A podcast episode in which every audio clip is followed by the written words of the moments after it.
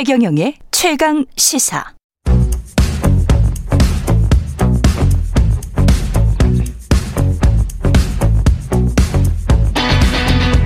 심리로 들여다보는 세상 이야기.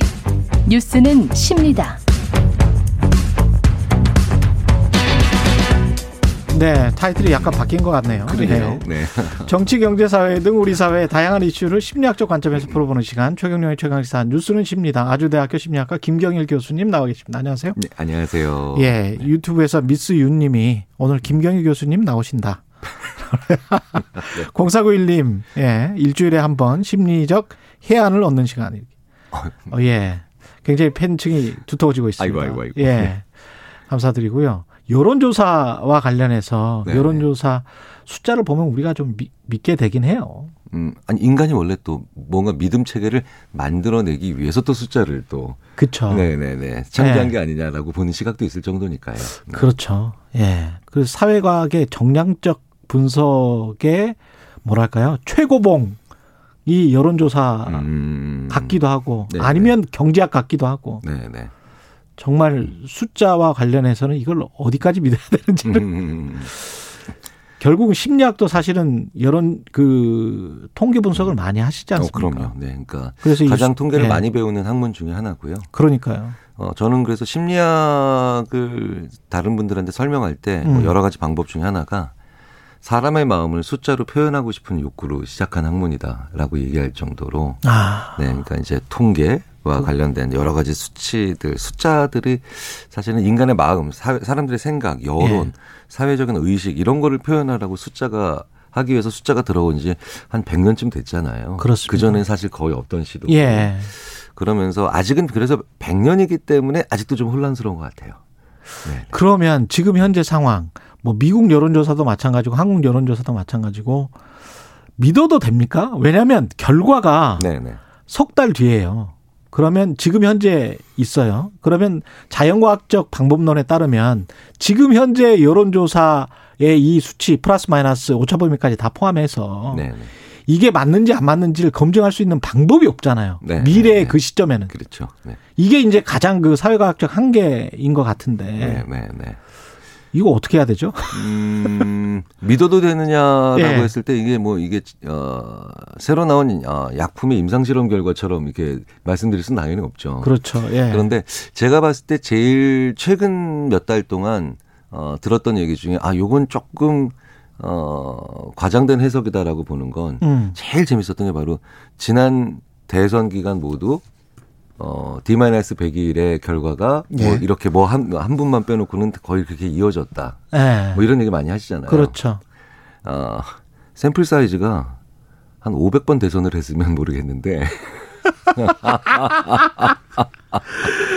네. 아, 그렇죠. 그 동전 던지기 수준의 지금 샘플 사이즈잖아요. 동전 던지기 한 몇 번 한 거 정도. 한 다섯 번 했습니까, 우리가? 네, 그러니까 그걸 보면서 아 인간은 참 뭔가를 믿고 싶어 하는구나. 설명하기 또 되게 좋아해요. 네, 네, 예. 네. 그렇죠. 그러니까 설명하는 거 되게 좋아하는. 인과관계로 그것도. 네, 네, 네. 근데 설명하고 싶어 하는 게 인간의 욕구거든요. 그래야 그렇죠. 다음 행동을 하니까. 아, 다음 행동을 하니까. 그렇구나. 네, 그래서 아, 정말 그 저는 그래서 설명하고 싶고 이해하고 싶은 거의 욕구의 최고봉이 예. 어, 별자리라고 얘기를 드리거든요. 아. 그러니까 사실 그냥 랜덤 도트 무수한 패턴이죠. 예. 근데 그거를 사실 불안할 때 보잖아요. 밤에 옛날에 수천 년 전에 항해할 때 우리가 점 보는 것처럼. 네, 네. 그러니까 예. 수천 년 전에 항해할 때 이렇게 보면 어, 야, 물병이 보이고 막 전갈이 보이고 이러거든요. 예. 그러면 그게 그게 마치 신의 계시 같고. 그렇죠, 그렇죠. 그리고 의미가 있는 것 같고 심지어는 저게 내 자리면은 나는 전갈 자리면 왠지 아, 날카로울 것 같고 뭐 이런. 그러니까 끊임없이 해석을 하고 싶은 게 인간의 욕구고 이해하고 싶고 설명하고 싶은 게 이게 욕구인데 예. 그런 욕구 중에 하나가 아, 소위 말하는 여론조사 결과를 다시 또 가공을 해서 그거에 패턴이 있는 것처럼 음. 네, 보게 만드는 그건데 사실은 생각해 보십시오. 그, 마- 그 상당히 그 응답률도 그렇게 높지는 않아요. 예. 그리고 어, 지금까지도 계속 이게 어, 편차도 심하고 그 다음에 뒤집어지는 경우도 많고 이렇다라는 건 어, 여론조사가 무의미하다는 뜻이 아니라 음. 여론조사를 가지고 생각을 할 때 여론조사를 어떻게 해내야 되는 데는 사회적인 기본적인 최소한의 음. 기준이 있어야 되는데 예. 지금 왜 아, 신뢰 수준이나 아니면 오차 범위 내라고 하는 건 음. 학술적으로 봤을 때 이거는 사실은 야 이것도 만족 못하면 이건 정말 데이터도 아니다. 라는 기준이잖아요. 예, 맞습니다. 그렇죠. 그러니까 예. 그 최소한의 기준이 아, 신뢰할 만한 기준으로 둔갑을 하면 안 된다는 거죠. 맞습니다. 우- 제 보통 이렇게 밖에 나와서 우리가 예. 이런 거잖아요. 나는 나는 합법적이었다라고 음. 하면 사실 그 얘기가 음. 범법 직전까지 갔다는 얘기잖아요. 그렇죠. 그렇죠. 나는 적법하게 했다. 뭐 우리가 그렇게 알고 있잖아요. 예. 그래서 사실은 지금 우리가 여론조사 기관에서 발표하시고 많이 노력을 하시고 그다음에 음. 또 다양하게 하시는데 음. 그게 이제 그 통계적인 수준이 이제 가져온 그 최소한의 수준은 이것도 음. 넘어가면 그건 데이터라고 부르면 안 된다라는 뜻이지 그렇습니다. 이게 아주 믿을 만한 데이터라는 뜻은 아니거든요. 그렇습니다. 그래서 사실은 헛갈려 하시는 분들이 뭐 95% 신뢰 수준이라고 하면 100번 하면 95번은 맞는다. 이 결과가 나온다. 이렇게 지금 생각하고 믿고 네, 계시는 네, 분들도 많거든요. 예. 그러니까 사실 그래서 음. 그래서 세상에 세 가지 거짓말이 있는데 그 중에 하나가 통계라는 얘기를 할 예. 정도로 예. 아 그렇다면 통계는 존재해야 됩니다. 여론조사 음. 당연히 존재해야 그렇죠. 되고요. 예. 그리고 현실 상황에서 그리고 뭐 500만 명한테 하는 여론조사가 가능한 건 없- 아니죠. 없죠. 네, 예. 가능하기 때문에 이게 자꾸 자꾸 패턴을 보고 예. 해야 되기 때문에 하긴 해야 되는데 여론조사에 기반한 의사결정을 할 때는 음. 어, 상당히 조심해야 되는 건 분명하고요. 조심해야 된다. 그리고 예. 우리는 뭔가 숫자를 믿고 싶어 하는 그런 경향. 성향이 있다라는 예. 걸 이해를 해야 되는데 그러면 숫자화된 것들을 다시 한번 묶어서 크게 보는 그런 노력들도 좀 있어야 됩니다. 이게 메타 분석이라고 하잖아요. 음. 네. 근데 그렇게 하기 위해서는 우리가 어중간한 단계에 있는 것 같아요. 예. 여론 조사를 몇 천 개를 하면 메타 분석이 되는데 아. 네, 몇백 개, 몇천 개. 근데 이게 수십 개니까 예. 마- 메타 분석이라고 해서 더 하나하나의 여론 조사를 샘플처럼 볼 수 있는 수준도 아니고 음. 그렇다고 또 한두 개만 있는 것도 아니고 그렇죠, 그렇죠. 래서 좀 애매한 그런 그런 지경에 있죠. 그 결국은 근데 이제 정치나 언론이 약간 좀 잘못 생각하고 있는 게 혹시 여론 이, 이 그런 아주 나쁜 마음을 속으로 가지고 있는 분들이 있을 수가 있어요. 그러니까 여론조사의 특정한 수치를 가지고 이거를 계속 그 보도를 하거나 네네네. 프라파간다지 선전 네, 선동을 네. 하면 네. 정치적으로 그러면 나의 또는 내 이웃의 투표에 영향을 미쳐서 결과적으로 여론조사처럼 될 것이다. 이것과 관련해서는 어떻게 보세요? 음, 뭐 이제 영어식 표현으로 하자면 yes 예. and no가 다 있는데요. 예. 어, 이제 그 여론조사 결과가 자기한테 유리하거나 음. 심지어는 출구조사를 한다거나 뭐 이런 경우를 보면 어, 자기 확증을 시켜주는 데는 굉장히 그게 유리할 땐 도움이 됩니다. 그렇겠죠. 네. 예. 그래서 어, 여론조사 결과 나한테 유리하게 나왔다 라고 하면 자기 주장을 강화하는 데는 도움이 돼요. 음. 근데 실제로 그 숫자대로 안 나올 확률도 굉장히 높죠. 그러니까 결국은 프로파간다도 많이 말씀을 하셨지만 예. 이 여론조사를 결 가지고 상대방에게 굉장히 강하게 자기가 주장하는 대로 계속 판을 잡으려고 하잖아요. 그렇죠. 그러면 그 결과와 굉장히 반대되는 결과가 하나만 나와도 굉장히 쉽게 무너질 수가 있기 때문에 아. 자기 확증을 하는 데는 좋지만 음. 근데 그게 의외로 그런 여론조사 결과 이렇게 나왔으니까 나도 이렇게 해야 되겠다라고 하는 음. 그런 국민 한 사람 한 사람한테 미칠 수 있는 영향력은 음. 실험적으로 해보면 그렇게 높지는 않습니다. 그리고 잘못하면 정치가 어떤 뭐 각 당이 주장하고 있는 자유민주 평등 평화라는 이념적 가치의 구체적인 뭐 실행 방안이 있을 텐데 네네. 그것 없이 그냥 포퓰리즘으로 가버릴 가능성도 있지 않습니까? 여론조사를 이용해서. 그렇죠. 예. 그리고 여론조사가 실제로 사용되는 문항이랑 음. 그 다음에 자 국민들의 의식은 이렇습니다. 74%가 이럴 때 발표하는 문항이랑 좀 다를 수밖에 없어요. 예, 맞아요. 네, 네. 예. 문항이 되게 달라요. 예. 그래서 이- 이게 80년대 90년대 미국이나 유럽에서 많이 연구됐던 게 당신은 당신은 어 만약에 원자력 발전소의 음. 어 개부터 확장에 확- 음. 찬성하십니까? 예. 이거랑 반대하지 않으십니까? 이건 완전히 다른 질문이잖아요. 찬성하십니까와 반대하지 않으십니까? 네, 네. 오감 차이가 완전히 다르네요. 완전히 다르죠. 예. 그리고 실제로 이런 경우도 있었어요. 어, 우리 미국이 당면한 문제점 중에 가장 심각한 건 뭐냐? 예. 어, 예를 들어 공교육의 질, 그 다음에 대기 오염, 음. 에너지 부족, 4번 기타. 이렇게 났는데, 그러니까 1, 2, 3 중에 고르고 기타가 한 20% 정도 나온 줄, 나왔어요. 당연히. 네. 예. 근데 보기 안 드리고 그냥 물어봤어요. 아. 그랬더니 1, 2, 3에 해당하는 게 2%밖에 안 나오더라는 거죠. 아. 네, 네. 그러니까 다 이러잖아요. 이 질문지에 따라가는구나. 네, 그렇죠. 그러니까 이제 오픈형, 개방형과 폐쇄형의 대답도 엄청 다르고요. 예. 차라리 그래서 여론조사를 좀 하시고 싶다면 음.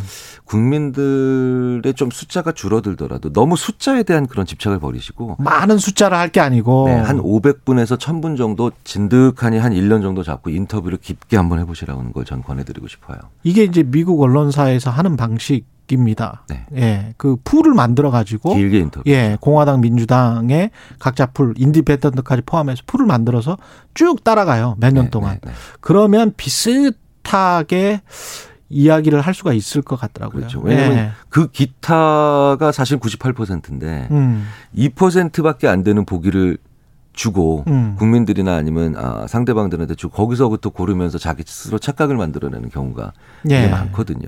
그렇죠. 그러니까 그게 계속해서 누적되다 보니까 지금도 계속 보기를 주고 있는데 어. 시- 사실 지금은 보기를 해야 되는 게 맞죠. 보기를 해야 되는 게 맞는데 아, 한 번쯤 예. 한 번쯤 좀 재밌는 생각인데 그냥 완전 주관식으로 예. 당신은 그렇죠. 어떤 대통령이 어떤 분이 대통령이 됐으면 좋겠습니까? 어. 한번 해봐도 그렇습니다. 재밌는 결과가 나올 것 같아요.